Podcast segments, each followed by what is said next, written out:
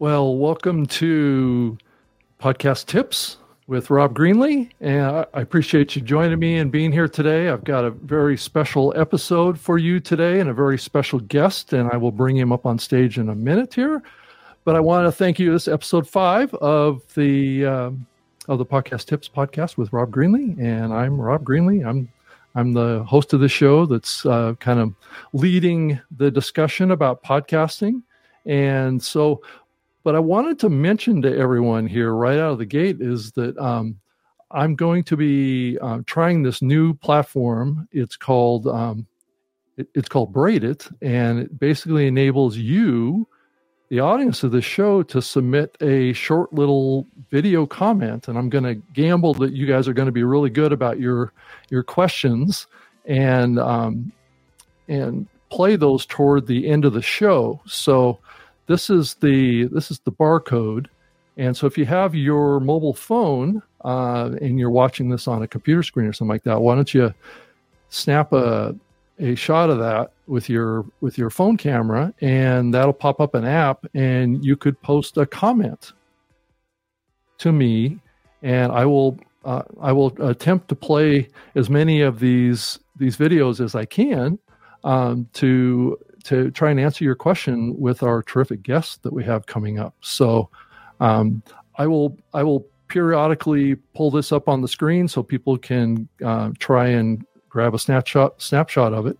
Uh, but let me put it back um, down. So if you got a chance to grab a snapshot of this, and and we're also going to be doing a Streamyard merch giveaway um, on on the show today as well. So definitely get in your uh, your merch requests in the comment field by doing um, um, hashtag the yard, and I am now gathering um, those those hashtags. So at the end of the show, you will be able to qualify for winning a Puddles duck and a Streamyard mug. So, and and the Streamyard team will um, mail that out to you as a terrific Christmas present. So, um, so anyway, let's uh, move on and uh, bring on our our terrific guest. So we have. Um, uh, did you forget, um, Rob? It's okay if you forgot. My what did I forget? you paused just a little too long after you said my guest, so I was what I was thought you maybe forgot who you brought on.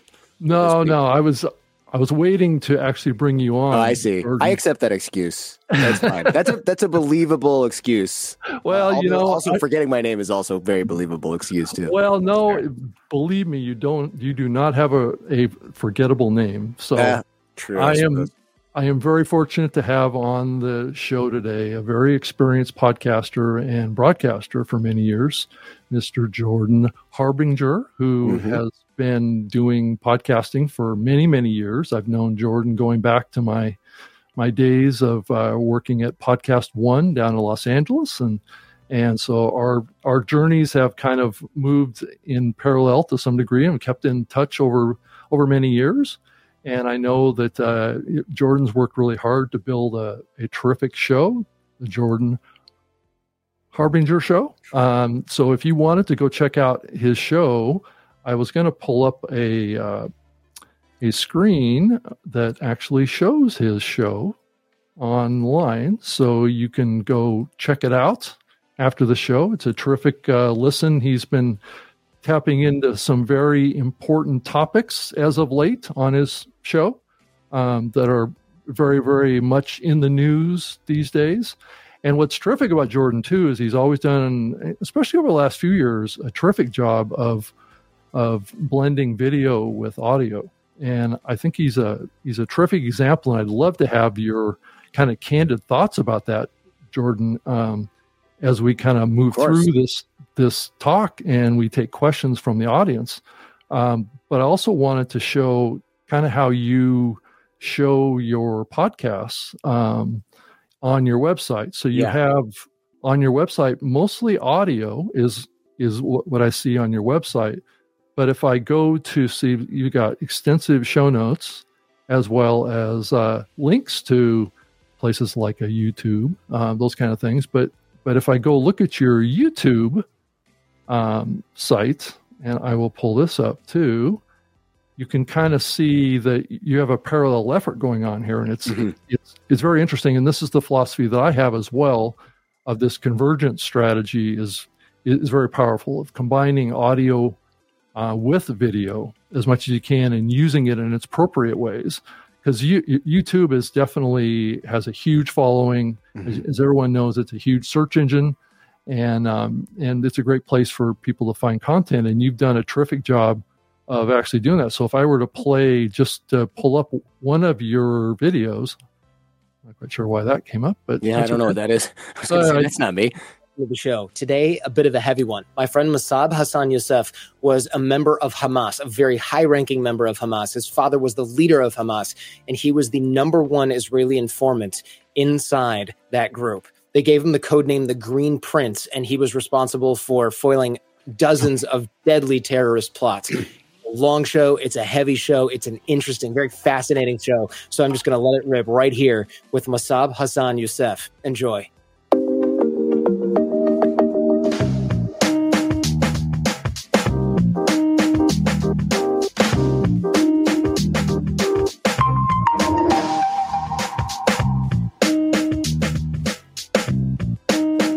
Have very strong beliefs, and your story. Wow, am I fat in this video? Holy moly! basically, we're so.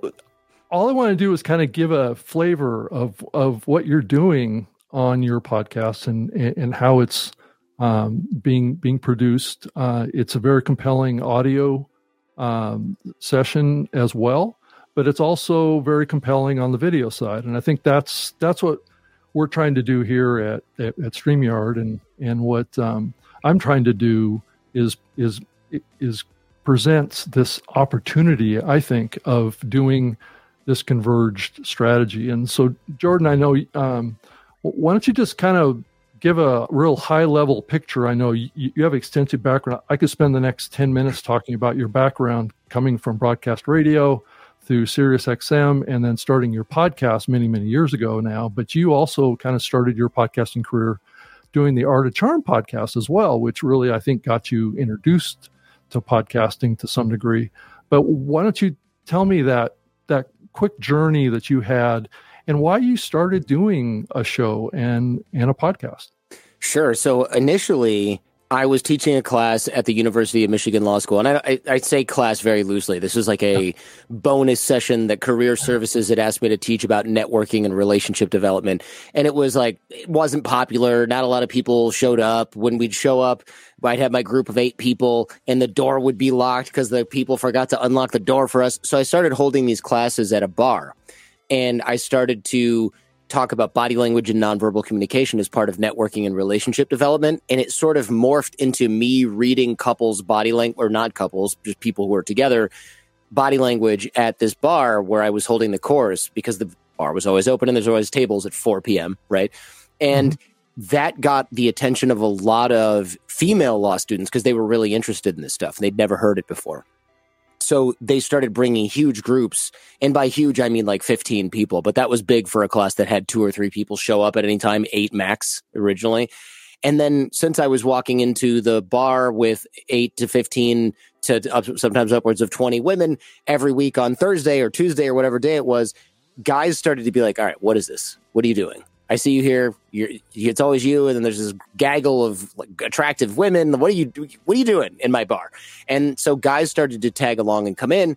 And the problem I was having was I would teach something on a Tuesday, and then the next Tuesday I'd come back, and there'd be like five more guys that had never been there before, and they'd be like, "Oh, what what about this?" And they'd want to go over all the basics. So what I started doing is recording my talks using my Sony mini disc player to throw back the uh, oh. audio folks a while, yeah, and right. I would take the, that and I would burn it to CDs. And I would give these guys the CDs. And then I started losing CDs. I'd give a CD away and the guy would never give it back. He'd be like, I gave it away. So I started charging five bucks for the CDs. Then I started charging 20 bucks for the CDs and I still wasn't getting them back. And I was like, what the heck are you guys doing? One guy was like, I need five. Here's a hundred dollars. I'm thinking, why do you need five CDs just to take the beginning of a course and then come back and you know I'm going to give uh-huh. you your money back when you bring the CD back? He's like, no, I gave one to my brother. He totally needs it. My cousin needed one. That guy really needed. My roommate needed one. Right. I want one for myself, and I bought an extra one because I always meet people who need this stuff. And I was like, oh, I'm not teaching a class. I have a product. But Right. I, I'm not going to get rich selling $20 CDs. I'm in law school. I got a job on Wall Street lined up. What am I? This is peanuts. I just want to give the information away. Right. So how do I do that? There was no way. I was like, can we upload MP3 files to a website? And I remember calling GoDaddy, and they were like, "Yeah, you can buy server hosting. How many people you think are going to download this?" I was like, "I don't know, like a hundred a month." And they were like, "Oh yeah, it's going to be you know thirty bucks." I was like, "Great, I'll just do that." We blew through our downloads in like a day and a half, and they're like, "Hi, your bandwidth is up." I'm like, "No, no, no, I just signed up. That it's not possible." They're like, "No, your bandwidth has is is is gone." And I'm like, well, how how is that possible? And the reason is because somebody who had followed the show essentially before we had the website was like, "Oh, great, a website," and then posted it on some discussion board, and everyone went and downloaded it, and I ran out I ran out of bandwidth. So then I bought more bandwidth, and I was like, "Hey, I'm gonna go broke doing this." There was no real easy way to do it, and one of my friends at the time was like, "Hey, there's this kind of new-ish thing called podcasting." Where iTunes, which everyone had in law school, everyone. I mean, we were like, that was like library sharing HQ. People had these hacks where you could get to other people's iTunes library. I mean, it was a magical time for for music sharing, and and Napster was still alive. And I was like, what if I put this up on Apple and people can get it in iTunes? Now we're talking about like uh, text based, menu driven like podcasts. What are those? I don't know. And then there's just text menus. You didn't have cover art, Yeah. nothing like that. There was no app store because there was no iPhone. Right. 2006. So people started to find our show, and I remember we had this thing up called Site Meter, which would show you where people were from, hmm and it was like I was transported into a magical land where the internet, the possibilities of the internet, just opened up to me before my eyes. It Yeah. was like. It's hard to explain now because everyone's so used to everything being global. Yeah, it- it's just normal now, it's right? normal now. Right. But but when you're a punk ass kid in Michigan and you're going to be a lawyer in New York's the furthest place that you could think of going. Right. To have somebody download your show from South Africa and be like, "Yeah, I listened to this on my MP3 player as I am doing my game warden duties in South Africa," and then another person in Germany, another person in France, people in Canada, and I remember going on the on the podcast. I was like, "Hey." Who are you guys listening in these other places? Because I'm giving business cards away with my website name to people I meet in bars, and like my buddies are handing them out to their friends. But how did you find us? And they're like, oh, Apple, or oh, I found a Google. I was reading a blog, and the blogger linked to you, and I found your podcast, and I said, and it just, it was like my mind just expanded in this way where it was like black and the black and white world turned to color. There was no such thing as influencers. Twitter didn't exist. Facebook Right. was for friends only at certain universities, and I was like, this is like I'm like an, I'm able to influence people to do things and change habits.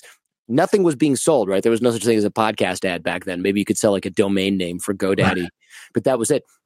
And so I was really just like blown away by this. And people Yeah. were calling me on the phone. We had a Skype number, and they were like, "I want to pay you. I want to bounce ideas off you, and I'll pay you, you know, hundred dollars an hour." And I was like, the, "For money like that, when you're in college, is glorious." You're lucky to have hundred dollars a month to spend on drinks. Now I'm getting hundred bucks to lay on the hammock outside for an hour every day, every other day. Right. So Yeah. I was just like, this is absolutely glorious.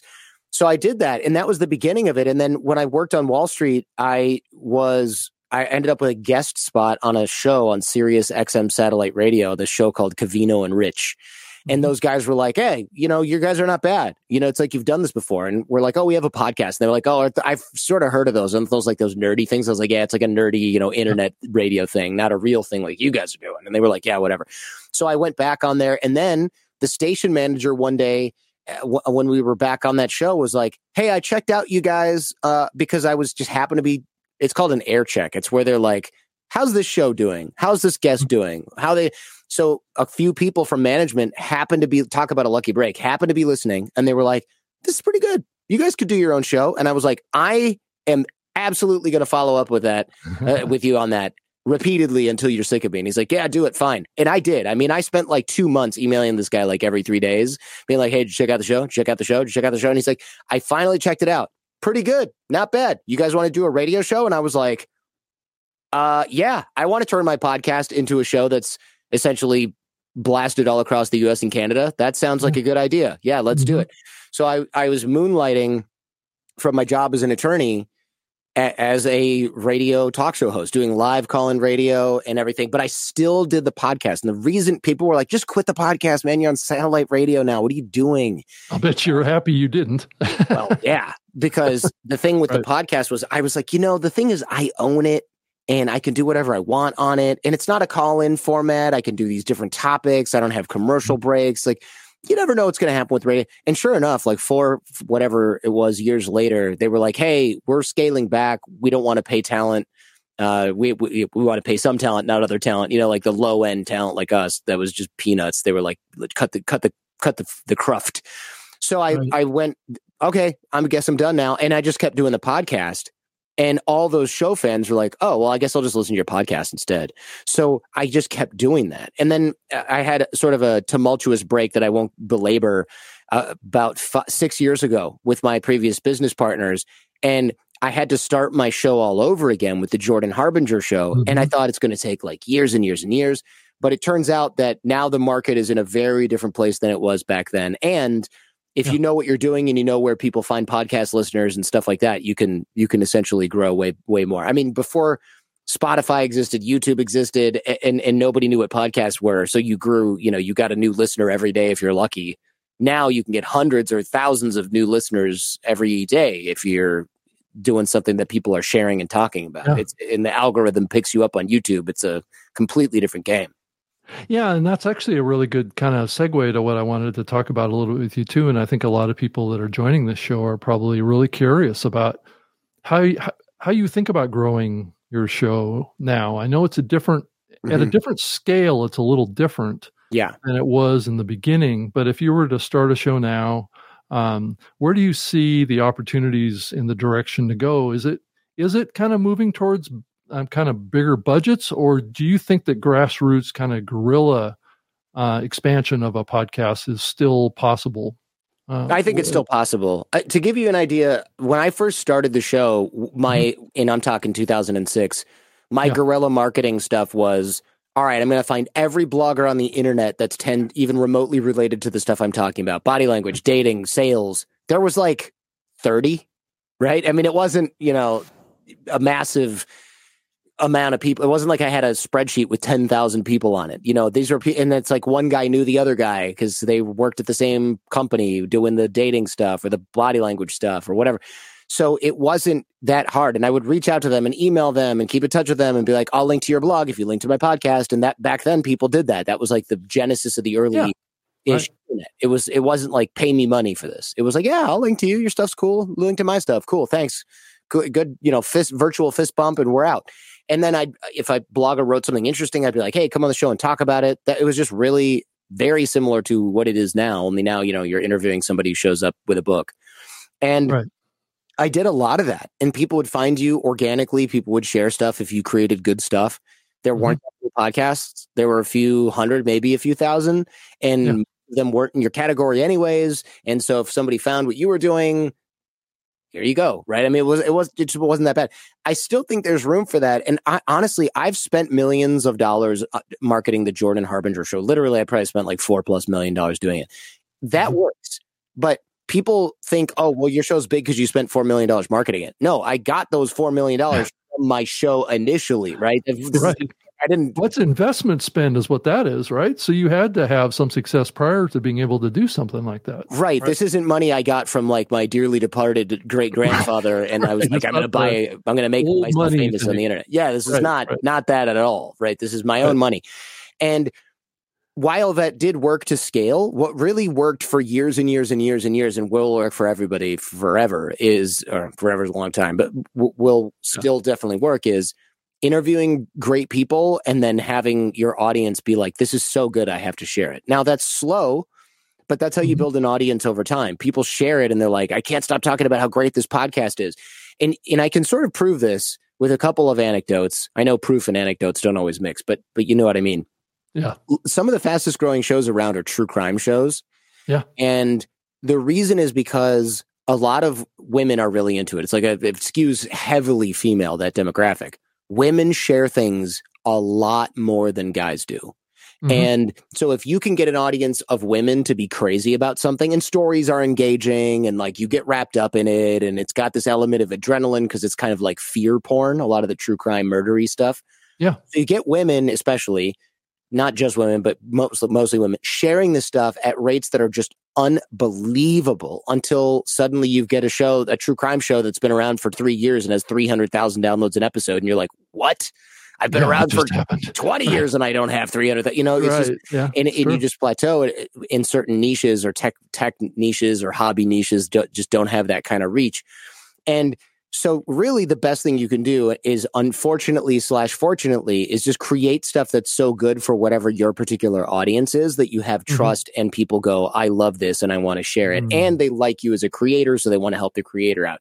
Now there's of course there's other things you can do to yeah. get your show growing, and I'm sure we'll talk about those, but you kind of have to have the content part nailed down first because if you don't, unfortunately what happens is people can sp- you could spend 40 million dollars on marketing your show but if it stinks people are aren't going to retain. So it's like filling up a bucket with water but there's a hole in the bottom of the bucket. You got to plug yeah, the hole draining out right yeah. Yeah. Yeah that makes sense. I mean there's definitely um, challenges um, on the content side and that's that's a very subjective uh, issue in podcasting too because what is quality content? What is content that uh, will will connect with audience. And and and I think for a lot of creators that's a hard you know conclusion to come to is what is good enough? What is the right content? Um, so, so how do you think about that? Do you try and get in the mind of your audience or do you just uh, just in your gut you just know um, from an emotional perspective what's going to connect with um, people that follow you or do you do research on that yeah interesting so one thing that i i'm still on the fence as to whether i have a talent for this or i just am like everyone else so I, will leave it open to i think it's open to interpretation i simply do shows on things that i am interested in yeah. and i assume that by virtue of the fact that I'm a human being and other people listening are also human beings and I'm not that weird. I'm a weird guy, but I'm not like way off on the reservation where I'm like, the most fascinating thing to me is how bugs reproduce. Like, that's not me, right? I, my interests generally fall somewhere within like mainstream ish, but I really like some of this edgy stuff over here and some of this edgy stuff over here and some of this edgy stuff over here. So when I do shows that are on the edges, most of the people who are listening are like, oh, I didn't think I would be interested in a show about sand but now that I know that sand is a massively important and also somehow scarce resource because of construction and yada yada and the type of sand we, I didn't know that sand would be interesting. Or I'll do a show on somebody who, uh, one of what recent show that I had was, um, the one you showed where the, the guy was raised in Hamas. His dad founded Hamas and now mm-hmm. he's anti Hamas. That was just a really interesting guy. And I thought somebody right. else is going to be interested in this. I watched a documentary, really interesting. Tracked down his book agent. Book agent was like, he doesn't do interviews, but I know who you are. Let me pass it on to him. And I followed up for two and a half years. And the guy was like, Why are you so interested in this? And I was like, Because you're an interesting guy. I've got all kinds of stuff like this and whatever. And he was like, Fine, I'll do it. And now I've been friends with that guy for quite a while. So some of that is networking skill, but honestly, the majority of how I choose things, I'm not sending out like demographic surveys to my audience where I'm like, would you like to hear more about this or more about that? I basically assume that by virtue of the fact, again, that we're all human and my interests are not that ridiculous, that some percentage of my audience is going to be interested, even if that audience, even if that percentage is like half and the mm-hmm. other half don't tune in or they're like, ah, that wasn't my thing. I don't care about geopolitics. Fine. You know, it's part of, my show part of my show uh, part of the jordan harbinger show is i'll do a show about science then i'll do a show about geopolitics then i'll do a show that debunks astrology or whatever then i'll do a show uh, about a nazi castle where there were crazy escape attempts and people are just like wow i the variety here keeps us coming back if i don't like something from this week i'll probably like something from next week and so that's really easy. It makes it easier for your audience to share. And also, mm-hmm it means that if somebody hears an episode and they're like, I hated that, that doesn't really matter because they know that your shows are so different that they're not just going to get more of that next week. They're going to get something totally different. And so they give you another shot. And so I really don't worry too much about like, oh, is my audience going to be interested in this? I kind of th- let me rephrase that. I definitely am thinking about is my audience going to be interested in this? But mm-hmm. mostly that that becomes am I interested in this? And if I'm interested in it, I assume a decent percentage of my audience also will be, and the rest of them know that they can come back for something else at a later time. And and there's a lot of over time, of course, people have built up a trust where they go, an episode about sand all right, Jordan, I've been listening to you for a year and you haven't let me down yet, but this better be good. And then people will email and go, I can't believe that sand is my favorite episode now. What the hell? And and that's that's what you get when you have trust with the audience. So no, I don't have any sort of magic formula. I really go by instinct. And that's why I said I'm not sure if this is like a talent where I'm like, oh, I'm good at picking topics, or if I'm just like everyone else and I can just pick something that I'm interested in and, and people are kind of uh, going to go along with that. And I like this person's question. I don't know if I do too. I like this yeah, one too. Let's do this I agree one. with you. Yeah, it's a. It says Jordan. Uh, can you have a variety show now? Um, be, be, you know, especially now that you're you're well known, you can do that. But I think you've always done that. But Mhm. um, what about those that who um, aren't as as well known uh, or as seasoned as uh, as you, Jordan, on this Yeah. topic? I mean, do you think anybody can do a variety show? And I, I I started out on the radio doing kind of a little bit of a variety show, but at least I had a kind of like a big topic that A through line. on. Yeah. Right. But but yeah, I think having some variety in your show, I think it's more acceptable now than it was even in the earlier days of podcasting. But I, I don't do- know what you think about that. I do too, but I will say I think Marissa's onto something. I don't know if you use people's names, so I just did. I hope that's yeah, okay. it's fine. Um, I, I think she's onto something because early early on my show was only about dating and relationships. And it was mostly just about dating because I wasn't in relationships. And that was kind of the thing I was complaining about on the podcast, right? And trying to figure out. So that got the initial core audience together. And then after years, I was like, you know, my friend's buddy is this like drug smuggler and he's willing to talk to me as long as I disguise his voice. I should totally interview this guy. So I did one and I was like, hey, y'all, if you're here for the dating and relationship stuff, this is not that. This is a drug smuggler, but like, let me know what you think. And people were like, by far my favorite episode, or like, wow, that was so good. More of that. That was really something. Yeah. And then I thought, wow, okay, I'm really interested in these topics. Let me find some. So I found a guy who was like a cartel hitman. And I was talking with him, and people were just like, how do you find these people? Because journalists weren't really doing a lot of this stuff back then. Now they do here and there. There's a lot more media. You can go on YouTube and find these interviews, real or fake, with a lot of guys like that. But back back then, Mhm. no one was doing this. Uh, it, it was it was really new, and so I really do think that you should have some core through line. Whether you stick to it all the time is your business. Mhm. I like to poke at the edges. So I like to have a through like even my new show Jordan when it was the Jordan Harbinger show I was like let me just do mostly psychology and science. So then I did a lot of that and then it was like well what about this guy who was in Hamas? What about this other guy who was now I can do variety because I'm constantly like like pushing at the edges of whatever sort of confined space my show was in before and pushing the walls out more and more with each episode. What you don't want to do and I've seen podcast hosts do this where they tank their audience because they'll have a show that there was a guy, and I want to out him because he's a nice guy, but he made a couple really big mistakes early in his podcasting career. He had a show that I want to say was like about productivity and life hacky stuff. And then he was like, I'm going to do what you do. And I was like, oh, okay. And instead of being like, I'm going to do a show that's about psychology and not just life hacking, he like started telling jokes on on the show. Yeah. And then he did another episode where it was like his favorite music. And I was like, hey, man, there's experimenting and then there's WTF. So he's like, man, I lost like half my subscribers doing that stuff because he did it for months. And I was like, oh, man, Yeah. you should throw a show in there where you're doing a couple of jokes at the end of another thing about your usual thing. And then the next five shows are normal. And then if you want to do music, wait till you're done with another show that's a little shorter, do a 20 minute music segment, then make your next month of shows normal. But he didn't do that. He just like completely left Mm. the the the reservation, so to speak. I, I don't think we're supposed to say that anymore, but I don't know a better analogy. He, he just completely like dove into this uncharted waters and then never turned Yeah. back. And his audience was like, "What do I expect from this guy? I'm out." Well, that's also kind of kind of a good lead into kind of another little twist on this is is really being a good um, talk show host of, of sorts is being able to create emotion in your audience, right? And that that sometimes uh, requires you to push the envelope a little bit on topics, right? I mean, I, I can see what you've been doing with the the whole Middle East conflict kind of topic, right? It's it's a very controversial topic, and mm-hmm.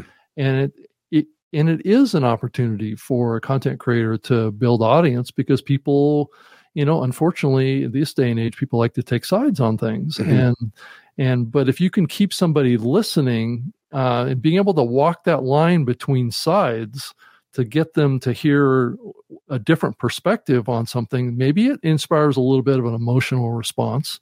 But yeah. as long as they keep coming back is the key. I always liked those emails that i got you know surprisingly and i've mentioned this i think on the show before where where i covered a controversial topic I like I did a show on my my old my old radio show about PETA, the People for Ethical Treatment mm. of Animals, and that was a very controversial um, show because there's very many there's a lot of people in the audience that think that PETA is a terrorist organization, and then there's other people that love you know fighting for animal rights, you know, and and so you have this kind of division that happens that creates conversation um, it's just now it's kind of dangerous, isn't it? It's dangerous. You got to be really sensitive about this stuff. I see a lot of like Israel Palestine stuff, and a lot of it's done really well, which is cool.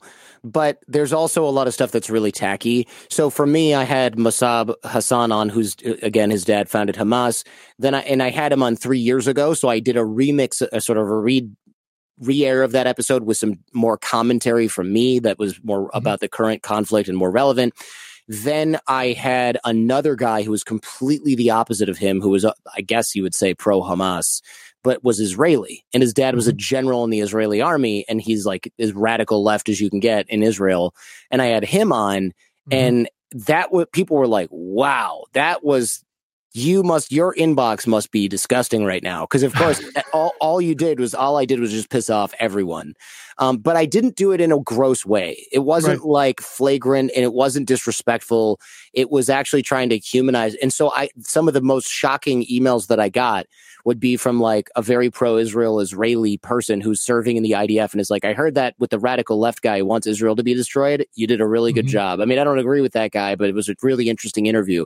So I think you do it right when you get emails like that you'd get it wrong when you just let somebody like parrot propaganda you don't fact check at all and then they say horrible things and then you just ignore the fact that yeah. that person did damage like mm-hmm. airing somebody's bad ideas isn't really damaging but if you let people spread literal hatred or something like that, which a lot of people are unfortunately doing and making a mistake yeah. uh, in this day and age, those people are causing more harm than good. And they might be getting clicks and they're pretty happy about yeah. it and their TikTok went viral. But like, yeah.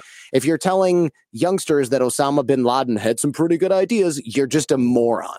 And that's, right. and you're, you're toxic. You know, that's right. the end of that. Yeah. And it's hard to, it's hard to be equal these days too, because there is such thing as right and wrong, right? Yes. I think from a moral and ethical standpoint.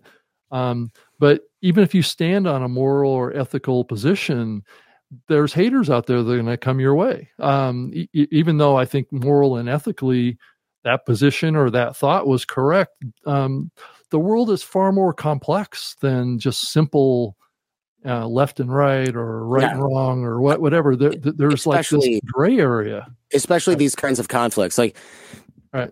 you know, it's, it's really, it really, it gets really, people choose a side and then they turn their brain off and it's like, oh my right. gosh. And I don't want to get into the details because it's beyond the scope of a podcast show right. that's uh, about no, podcasting. Yeah. But the, the core, the kernel of this is you do want to do that stuff in a sensitive way, but I don't I also don't follow trends very often. Uh, mm-hmm. What I mean by that is, I see a lot of YouTubers. This is a, a, little rant that I guess I can go on here.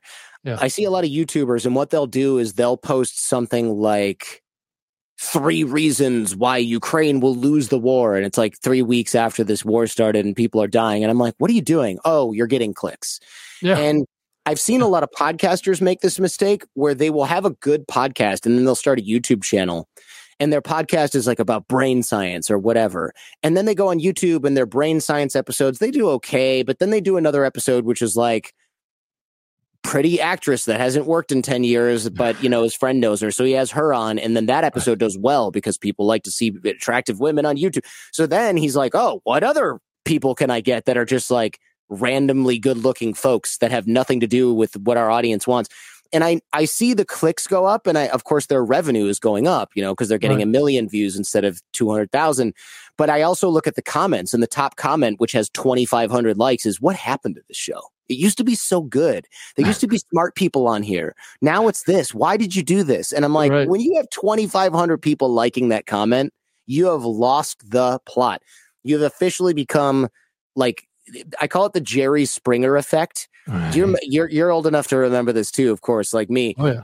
Jerry Springer was like a very serious, well, th- he just thought about things and he had really good commentary and he was very down to earth and likable. Eh, which people yeah. are like, wait, Jerry Springer, the guy with the chairs and the Jerry, that guy, yeah, yes, all the fights guy. on stage, right? Right. Yeah.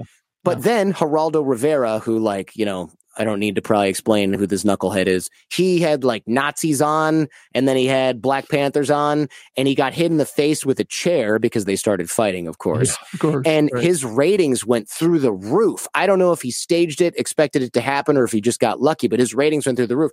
And then Geraldo, that show, which is competing with Jerry Springer and Sally Jessy Raphael and all those, that was like the most popular daytime TV talk show because it was like watching a wrestling match. So then Jenny Jones, Ricki Lake, Jerry Springer, Sally Jessy Raphael yeah. all went from like, I'm a normal smart person having intelligent conversations to where can we find the trashiest, biggest idiots in America and then right. put them all in one room and then like give them objects to hit each other right. with.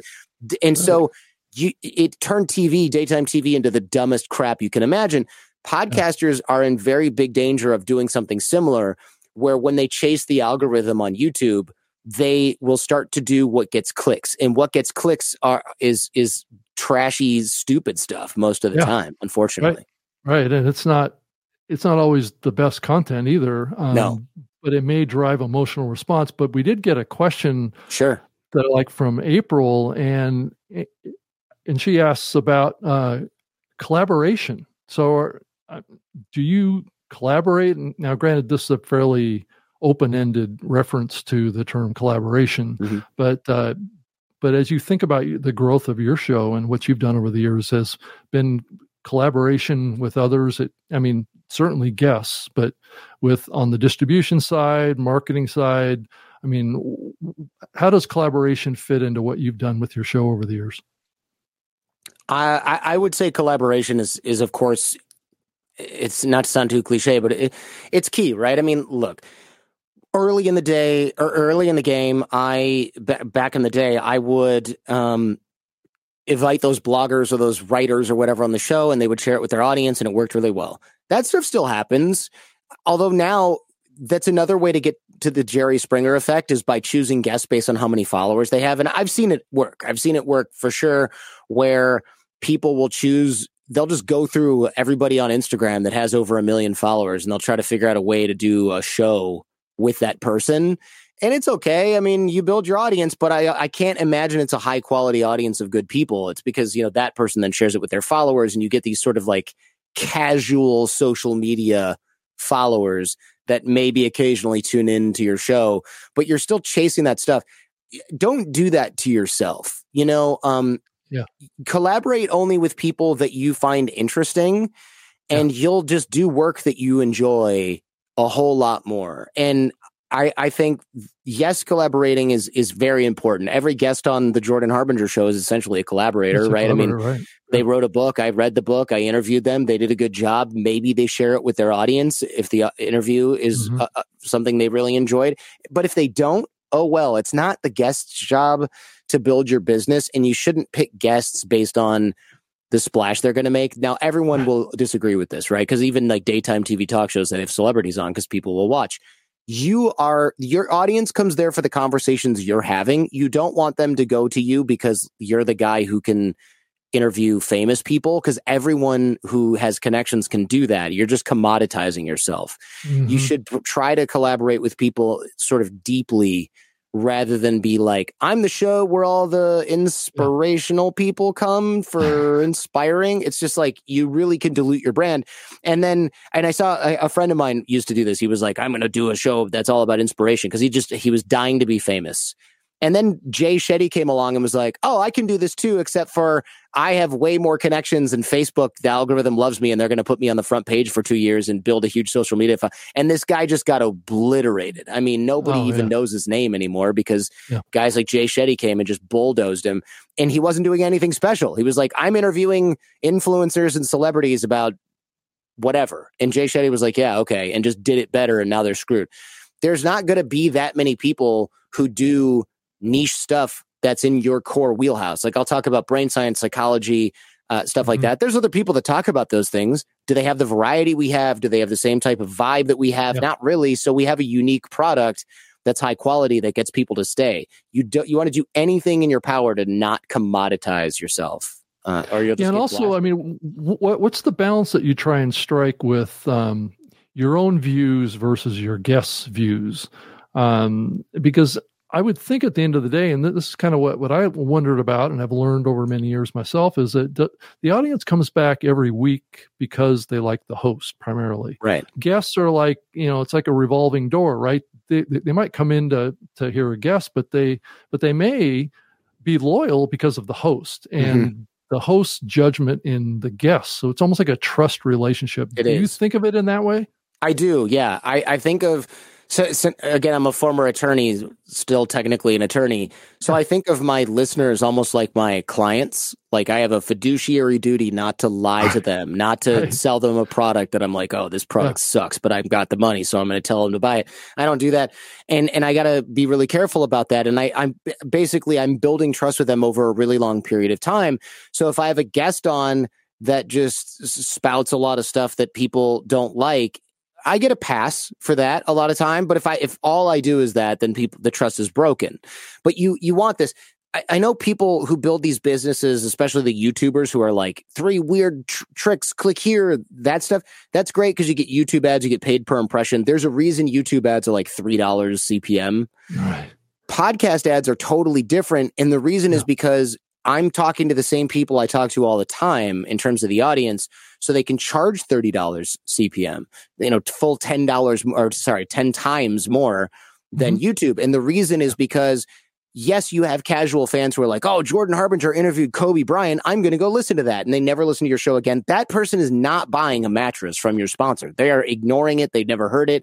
They're tuning out when you do the ads and they move on with their life and they never listen to another episode of your show again. You want to get a loyal audience because those are the people that mm-hmm. go, I think I need a new mattress. Let's see if Jordan has anything on his site that's a mat. Oh yeah, the, okay, eight sleep. All right, I'm, maybe I'll look into that. He said he's like he likes it. I'm going to use his code. That's why you get renewals, and that's how you get you make money in podcasting. So the incentives actually for podcasters, if you don't screw it up, are aligned really well. Build an audience that loves you, sell them sponsored goods that are not crap, and and then you will continue to get deals from sponsors. YouTube incentives are lie to people so they click on the video, put a bunch of ads in the beginning of the video. Now you've got your money. Who cares what comes next as long as the algorithm is actually favoring you? So in YouTube land, you're loyal to the algorithm. In audio podcast land, you're loyal to the audience. And I think that's a huge difference. And it's also why podcasters can make a million dollars a year and a YouTuber has to have like a hundred times as many people watching their videos to make that kind of money. So as you think about YouTube in the context of your podcast, it sounds like you you would much rather emphasize the audio version over or, the video Yeah. version. But have you found a benefit of having video and audio? Uh, Do you think you pick up audio listeners from having a video show on YouTube? So there's two questions there. Do I think there's a benefit to video? Yes. Uh, I love having my video on YouTube. I basically ignore my YouTube channel, but my I do have a YouTube team, as you can see. Right. And one of our, our video last week got a million or over a million views. Great. That made some money. I got like 25,000 subscribers or something off that video, maybe 20. I don't know. Something like that. That was cool. Uh, but it doesn't really convert to audio listeners. Very, no one, and I email a lot of fans. I, I say, I probably email a thousand people a month, right? And I, I have conversations with show fans in my DM inbox all the time. I'm kind of known for answering everything that I get. And not Right. once has anybody ever said, I actually found your audio podcast by w- l- looking at your YouTube. And then I was like, oh, let me find them in a podcast app. If they find me via YouTube, they only watch via YouTube. And then often I'll boomerang it and I'll check in with them like six months later and I'll go, Hey, you still listening to the show? And they'll go, Oh, no, I think the algorithm changed. I subscribe, but I just, I don't see your stuff on my explore page. So I don't watch it. So those people are not really they're just they're just going with whatever YouTube feeds them. When someone subscribes to your audio podcast though, as you know, they get every episode and if that trust is there, they'll listen to it even if it doesn't seem interesting like the sand episode. So you have to be really careful with that because YouTube, you're again, you're always chasing that algorithm or your business will die overnight. And if they tweak anything, God forbid, you're in trouble. Podcasting is decentralized. You don't have to worry about it. You have to appeal to your audience. And if like Spotify, if Spotify's like, we're not featuring the Jordan Harbinger show anymore, who cares? The people who find it, find it. The people who are subscribed are still subscribed. I don't need them to promote me. You have to have YouTube promote you or you don't have a business. So there's a benefit to having video because people can find you there and they're expecting right. to find stuff there. But there's like there's no real conversion from yeah. YouTube to people going to subscribe to you on Spotify. That's like yeah, it, a, it happens. I don't even different know. Different medium, you know. And yeah. if you like to consume content on YouTube, you're just going to consume it over there, and and especially if you're doing it on your television, it's almost like it's a separate consumption environment platform.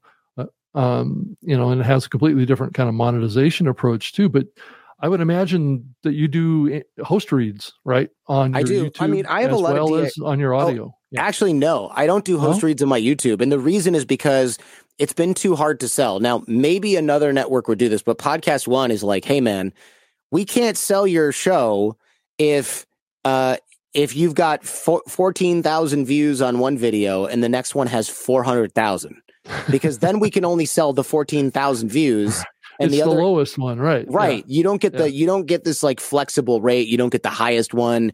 You can't say we're going to sell you five hundred thousand impressions and then it gets uh, ten thousand, and now you've got to do fifty more ad reads to make up the loss. It just it doesn't work that way. So I actually don't put any host read ads in my YouTube videos. I only do YouTube ads, which is okay until you get demonetized because you had an interview with somebody from Hamas and Hamas doesn't like it. So they put their bots on you and report the video for violence, even though it's a video of two dudes on a webcam.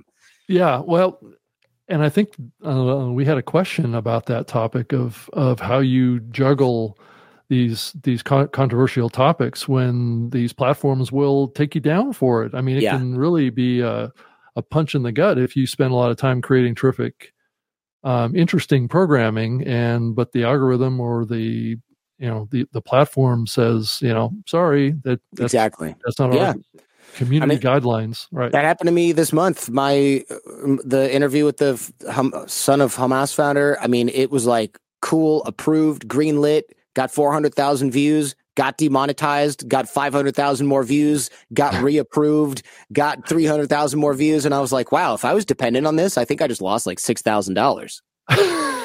but I, I'm not dependent on it, so I don't worry about it. But yeah, it's ah. really frustrating. So that's another reason why I love podcasting is YouTubers have to be like, oh, okay, we can't talk about this, we can't talk about this, we can't talk about this, we can't talk about this. Meanwhile, I'm like, China this, AI that, Hamas this, Palestine that, Israel this, and nobody can stop me because what they, they're going to have to like what appeal to Apple and Spotify and say what this guy has opinions I don't like. Okay, we'll get yeah. back to you in 18 months when somebody reviews this email and then we're going to say, oh well, like it. You you know who Alex Jones is? This like a oh yeah, conspiracy, yeah. a crazy conspiracy guy who says like there's aliens and lizard people and this that and the other.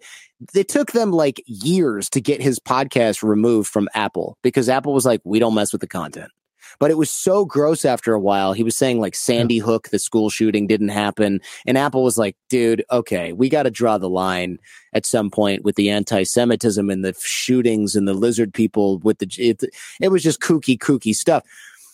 But YouTube now you can get reported because somebody and has a bot army and decides they just don't like you um, and mm-hmm. they can mm-hmm. say, "Oh, there's graphic violence in this video," and then by the time YouTube reviews it and goes, "There's no graphic violence in here," you've already lost momentum. The algorithm's already dinged you, and you haven't made any money. Yeah, yeah. I mean, it's it's kind of a crazy thing that's going on out there right now with um, content. You know, it feels like content creators are walking on eggshells. Yeah. Uh, especially if they're trying to cover, you know, kind of at the edge of culture topics. Uh, it's so mm-hmm. easy to step over the line. I know you know some creators are are you know straddling the line between i don't know if you've explored this or not between having a certain segment of your show on rumble and other segment of your show mm. on like a youtube or something like that but it sounds like you're more focused on the audio side i am yeah so i never really have to worry about this but i do understand I, w- I definitely if i had a political show or any sort of controversial takes I would probably not want to be on YouTube or Instagram or whatever because I mean you have to be there because that's where the audience is. But then it's like somebody can just put a content warning on your stuff even if it's not applicable, which is really a bummer. So, eh, but I'm also not super about a lot of the free speech platforms type type stuff. I look, don't get me wrong, free speech is important, but a lot of the free speech platforms are kind of like you don't have to look too long before someone's like, did the Holocaust really happen or the Jews lying again? And you're like, okay, right. this is not, I don't want to be in the company of these insane people. I'm talking about climate change or like plastic in the ocean. Do I need to be next to this yanker? Mm-hmm. Yeah. I mean, it's it's just one one of those things that you know things have changed a little bit. Yeah, you know, I mean, even back in the early days of me doing the radio show I was doing, you know, a lot of these issues existed even in the past, but mm. but there wasn't as much sensitivity to it. I mean, and and kind of leading into kind of another topic that content creators need, especially podcasters, need to be thinking about too. And I'm sure this maybe has impacted you already, but is the the brand safety and suitability um, platforms that are growing in podcasting. Ha- have those come into your world at all? Not really. I'm not. I know Sounder was doing something with that. Right. I'm not super worried about that because I'm not. It's not like I don't have an interview with. Uh, look, I have the interview with the son of the founder of Hamas, but he's anti-Hamas. So hopefully the AI is intelligent enough to be like, oh, he's not promoting terrorism, right. and you know. So I don't worry too much about that. I guess comedy shows probably need to worry about that because they'll be like telling really disgusting stories, and then they're like, easy plate three meals a week for only three ninety nine, and it's like nobody wants to hear that after your story about something you did at 4 a.m. in Las Vegas off of another person. Like that's not a good placement for the brand. And they've been getting away with that kind of stuff, but that's gonna go away. For me, it's not really that big of a deal. Like one of the reasons I, I, think I'm really easy for PodcastOne to sell is I don't do anything that's ridiculously controversial. And if I do, I handle it in a pretty respectful, I'd like to think way and it's also the exception rather than the rule. And we produce three shows a week, and it's got a big audience. So it's really like no brand has to worry. I, I will put it this way. I got to do this without giving away any names. I've definitely been on the recipient receiving end of deals where a podcast network or salesperson will say, this used to be on this guy's show, but then he said XYZ and started doing ABC. So we're going to shift those ads over to your show if you want to take it. And I'm like, okay, sure. And it's because an advertiser was like, he said, what now? We are pulling right. our money. And the agency was like, or the agency and the networks were like, no, no, no, no, no, don't take your million dollars back. Give it to these other shows that are not going to do that. They won't do it. And then they go, okay, fine. We'll re we'll just reallocate the budget. So it doesn't pay to be super controversial even in podcasting but mm-hmm. the line is so much further i think than it is on yeah. social media where like a 20 year old intern is making those decisions for entire businesses right well and increasingly artificial intelligence is being applied to this um, you know they're pulling transcripts from shows and analyzing them and mm-hmm. doing mm-hmm um, doing analysis of it, uh, it's basically like a like a contextual mm-hmm. uh, meaning kind of relevancy, and they have like ranking um, charts that uh, will rank a show in a spectrum based on what, what's called the GARM standard. Um, but I do see it increasingly having an impact on uh, podcasters because if they do want to monetize, um, that is this going to cause increasing numbers of podcasters to kind of self censor their content, right? Um, kind of pull back a it, little it, bit. Maybe, but it, it depends, right? It depends. It has to cross a certain line. Like, y- yes, well, look, we have the FCC in the United States. You can't say the F this on there. You can't yeah. say racist it's stuff. those seven okay. words, right? Or the, the 14 yeah. words or whatever it was, right? But like, okay has that censored content well kind of technically but also are we are we worse off because we don't have the ku klux klan on public access television i, I don't think so right so yeah. it has to be a, a pretty wide line. Um, the problem happens when you end up being like, oh, let me cover this conflict from a different angle. And they're like, oh, no, we don't like that one. Um, and I haven't seen that uh, uh in, in even in social media, maybe there's been some pro- maybe there's some problems on Facebook and stuff like that, or, mm-hmm. or or Instagram. I don't pay too much attention to that. I know Twitter's sort of like gone the opposite direction, where like anything goes now, which is not good yeah. uh, for the for the ecosystem. But with podcasting, I think the balance, the right balance has been struck. And even if there's AI technology, it just depends. If a brand is really sensitive, like maybe it's a church and they really only want wholesome, family friendly content, they can mm-hmm. find mm-hmm. it. And that's oh, yeah. fine as long as it's not like they're asking content creators to change what they're doing. And also, if every brand only wants just really nice rated G stuff, you're going to have a problem. But the, the good news is that's very unlikely because mm-hmm. as soon as you end up with brands that are like, we only want a, you know, it has to be clean, no swearing, no dirty, anything, da da da. Okay, these 18 gajillion impressions are now off limits because you can't put an ad on Andrew Schulz podcast anymore or yeah. on and then they go oh no we kind of like that guy. He's funny. Okay well then you can't be 100% clean because he's a comedian. He tells stories and he swears occasionally. Mm-hmm. okay well then that's fine. You know so the agencies are going to come to their senses. Otherwise they're not going to be able to advertise. Yeah. Well that's true. If they get too sensitive on these things they they won't have any inventory to buy. Right. Right. and, and yeah. overall the the the ad market for podcasting is going to it w- would decline it um, would. But I'm yeah, not worried it, about that, right? Because somebody, if somebody goes, oh man, the ad market is down because brands only want super clean stuff, I'm like, okay, good. So there's cheap ads out there. So other brands that don't care as much enter the marketplace. Like that's how yeah, There you go. There you go. There's always an inverse relationship here. That's um, right. Uh, Sonia posted an interesting comment here too. Says uh, uh, she has a, a video podcast on YouTube and was doing audio only hosting on Buzzsprout, and then now have uh, switched to Spotify. So uh, I'm sure it's Spotify for podcasters platform, and, and I guess Spotify allows uploading a video. Mm-hmm. What's your thought on a strategy like that of trying to consolidate everything? And, and to some degree, YouTube is doing somewhat the same. Yeah, I so I love Spotify. I'll start with that. I have a good relationship with them. Yeah. They asked me to put video up and I declined and the reasons were entirely technical. Um, the problem, so I won't go belabor the point too much, but in order to put your video on Spotify, you have to have the video and the audio match 100%, which means you cannot edit your show unless you edit the exact same way in oh. video and in audio. Like I can't cut out a cough in the video and leave it in the audio, fine, whatever. I'd probably cut the cough really? out. So how would they know that, Jordan? because the happen? file is the same.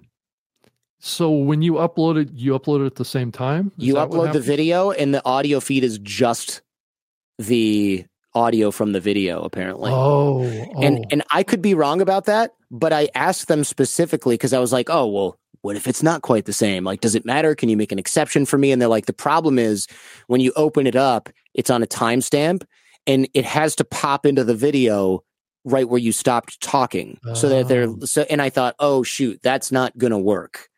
So as ai and transcripts and all that other jazz get better they'll be able to switch to the video file and they'll find where you're talking and it'll it'll just know. But in the meantime it's just going on a timeline. So if you stop talking in, and then you pop up the video to watch it instead of just listening it has to be that same thing. And the other thing is you can only host the video if if you also only host the audio on Spotify, or at least it used to be that way. So I had mm-hmm. to then they were like, so then, and I'm like, well, I'm on PodcastOne. They're like, oh, what we'll do is we'll set up a second feed for you in Spotify that's your Spotify only feed, right. and it'll take your ads from your PodcastOne feed, and then it'll do this, but then your video won't have the ads. And I'm like, what a what is this is a mess. And PodcastOne was like, what's going to happen? is you're going to end up with duplicate feeds everywhere that you don't control because of course that stuff's going to get indexed. It's going to end up in Google. It's going to, and people aren't going to be, and you're not going to be able to get rid of it. And you have to have a separate editing workflow for the video that goes in Spotify that's not the same as the video that goes into YouTube. And I'm like, ugh, no, thank you. Yeah. Yeah. It's, it's all a mess, you know, and it's getting more complicated to mm-hmm. figure out what the right distribution strategy is for your show because you're seeing all these platforms kind of give different options that are kind of difficult for people to to manage and that's that's why I want to raise the the topic is because Mhm. we're being given all of these distribution opportunities now. Back when we started podcasting in the early days, things were a little simpler than they are now. But That's th- there's true.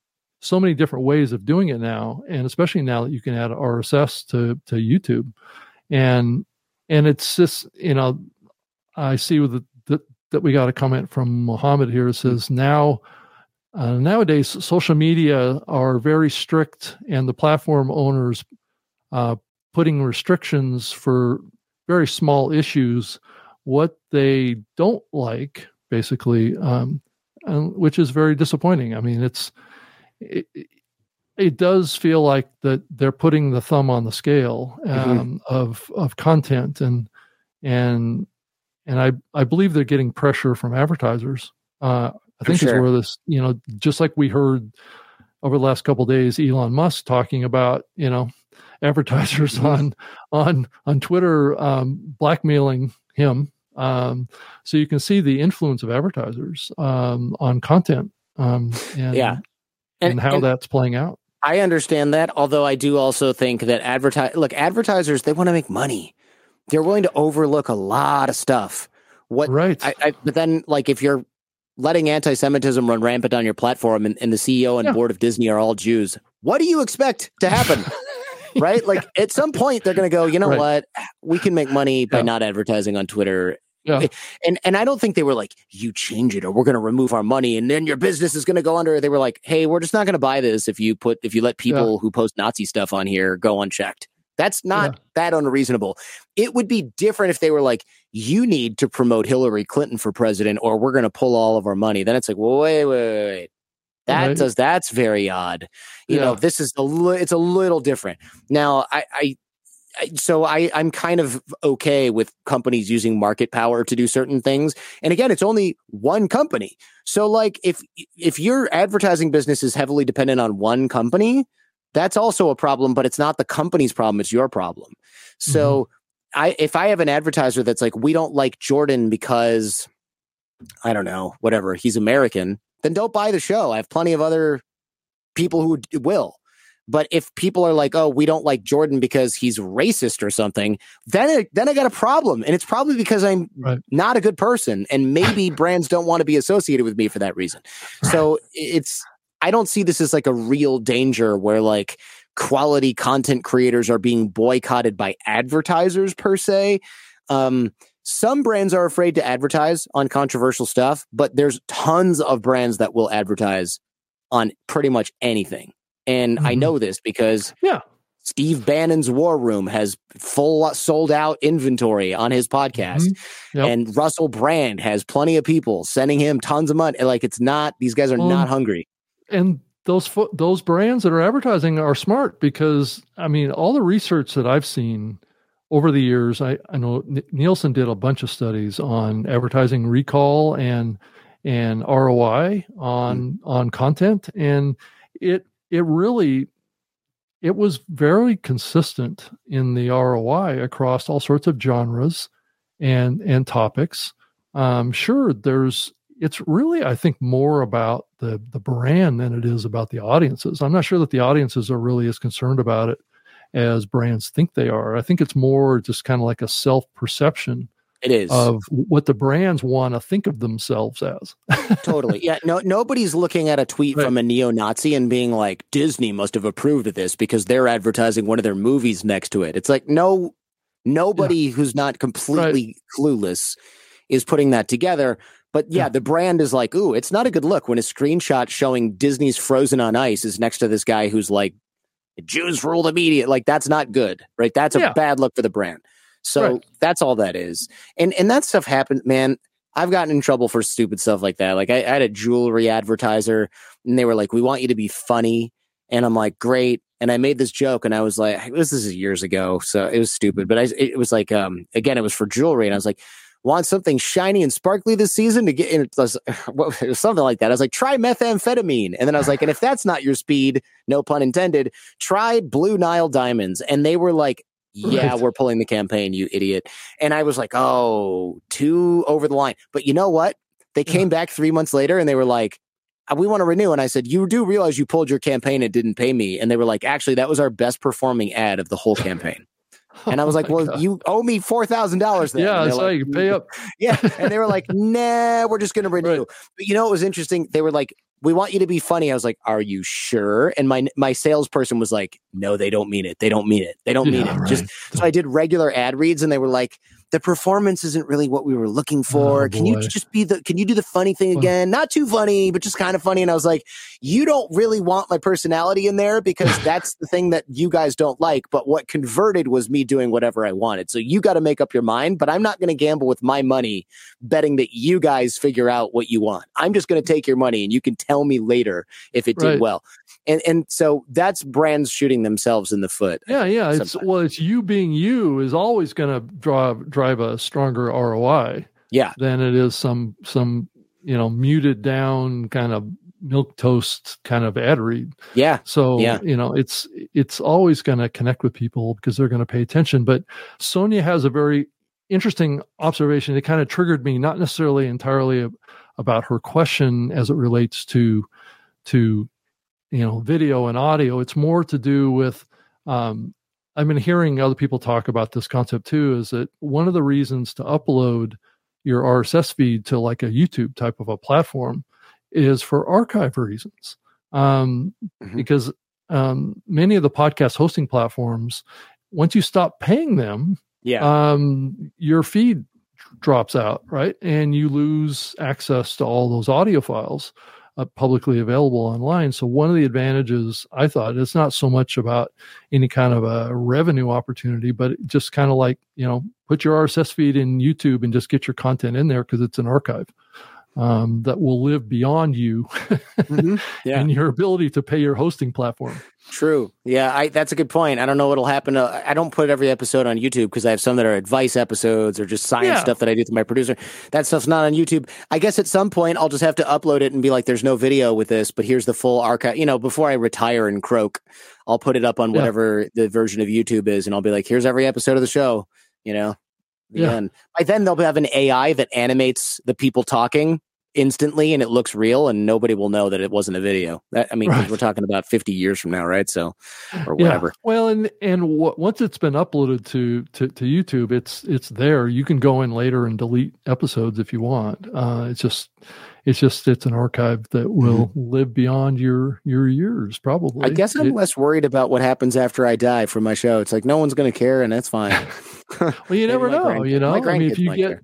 you know if you get you know very very well known around the world, it people you know it's like would would people listen to old episodes of Larry King? I mean, I got a chance to meet Larry in Los Angeles when I was working at PodcastOne, and and uh, you know he did a lot of interesting content, and a lot of what he has done probably doesn't exist anywhere, right? Yeah, I, I've I tried to find a lot of it before he passed, and he, he told me he was like, "Oh, I, you're gonna have to call CBS Radio," and I'm like, "Ah, "Does that even exist anymore?" Or it wasn't even CBS Radio; it was like Oh, I think it was RCA or something. yeah, I was like, "What? They don't exist anymore. This is like 1955.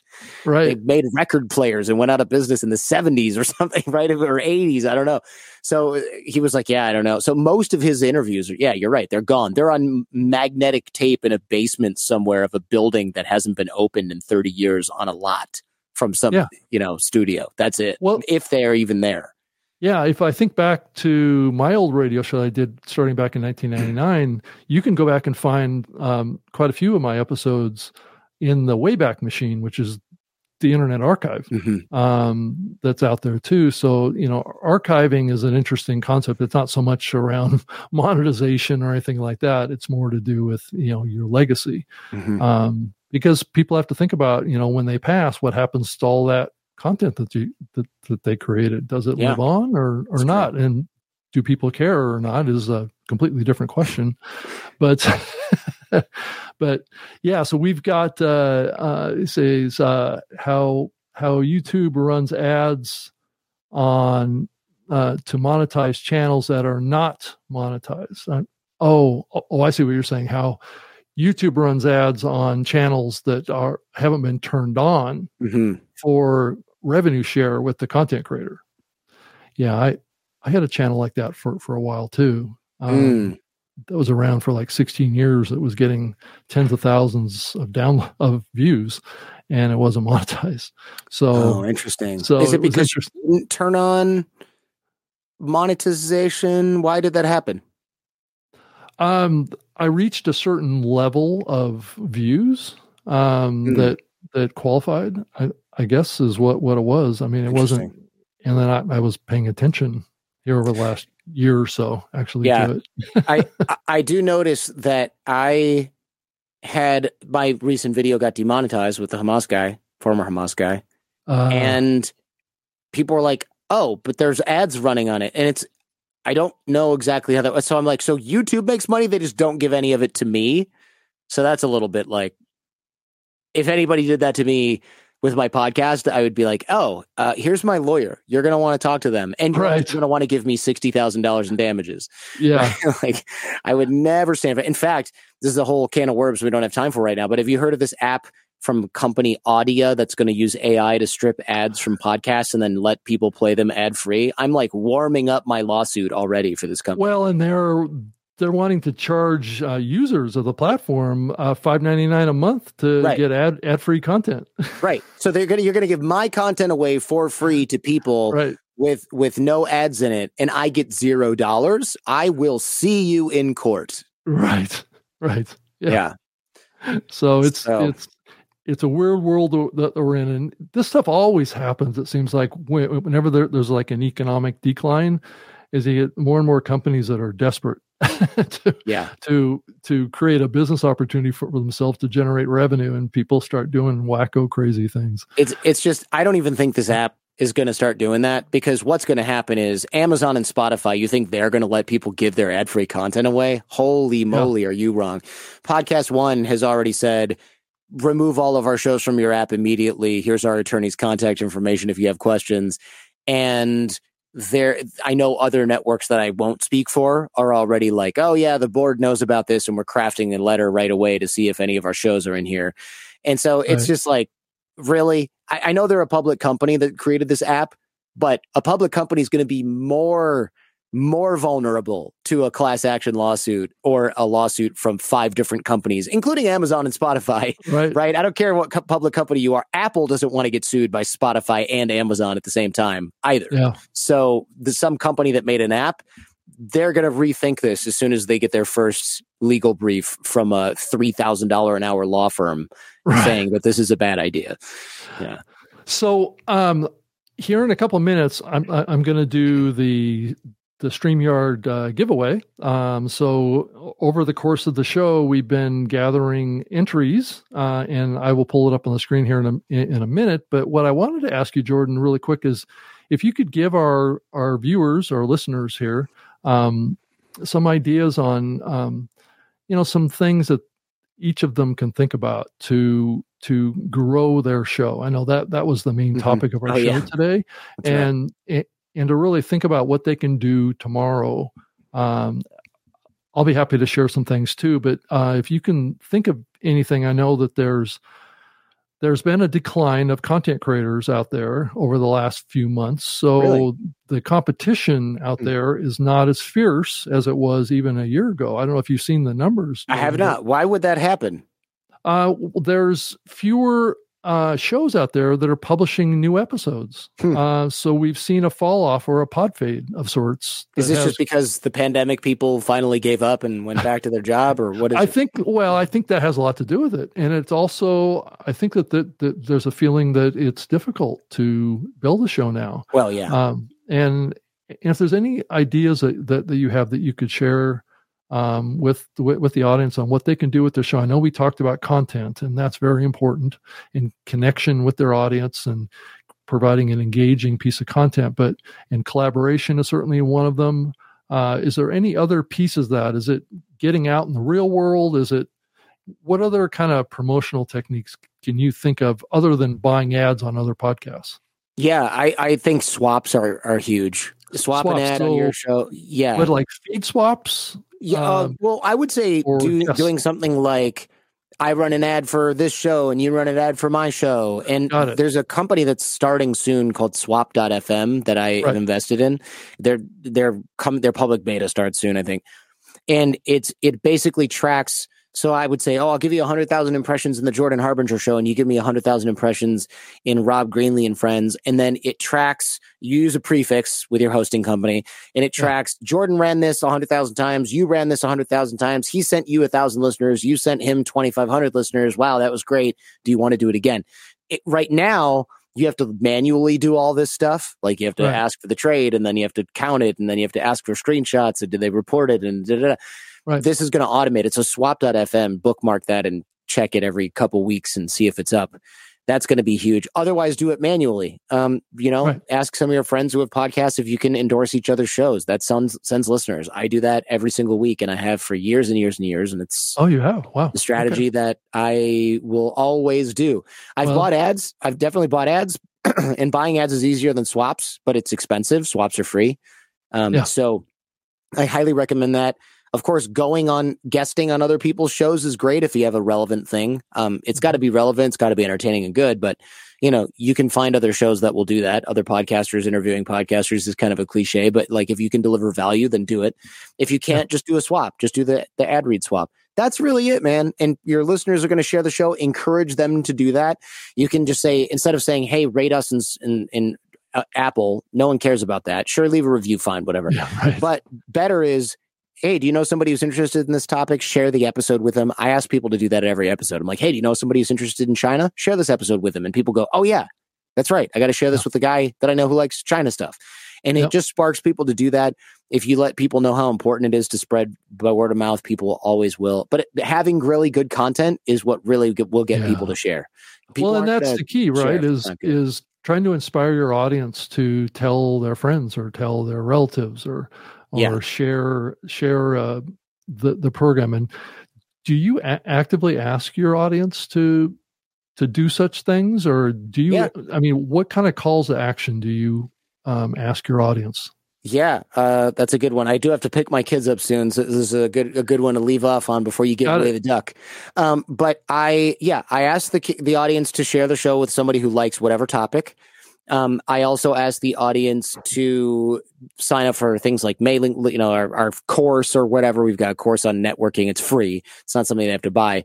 And that generates a mailing list. And I do a newsletter that's completely different than the podcast that's mm-hmm. about stuff from the podcast, but it's not the current stuff. It's like older stuff that I go back and dig out and do another pass on. And so people who don't even listen to the podcast will read the newsletter and be like, this is really good. Yeah. I went back and listened to that episode from five years ago. That's really cool. And other people will say, oh, my grandma forwarded this to me or my aunt forwarded this to me. I have no idea who you are, but this is really interesting.